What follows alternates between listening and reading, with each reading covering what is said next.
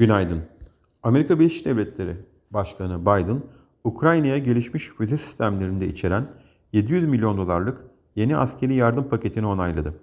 Finlandiya Cumhurbaşkanı, Türkiye'nin terör konusundaki endişelerini ciddiye alınmalı dedi.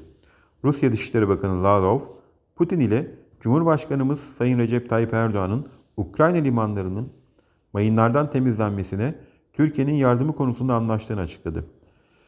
Türkiye'de imalat PMI Mayıs'ta 49 nokta ile 49.2 ile geçtiğimiz aya göre yatay seyrederken kritik eşik olan 50 seviyesinin altında kaldığı 3. aya girdi.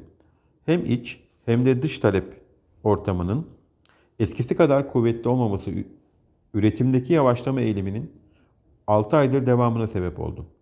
Bugün Avrupa bölgesi üretici fiyat endeksi ve Amerika'da özel sektör istihdam verisi açıklanacak.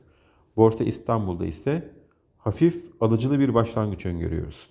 İyi günler, bereketli kazançlar.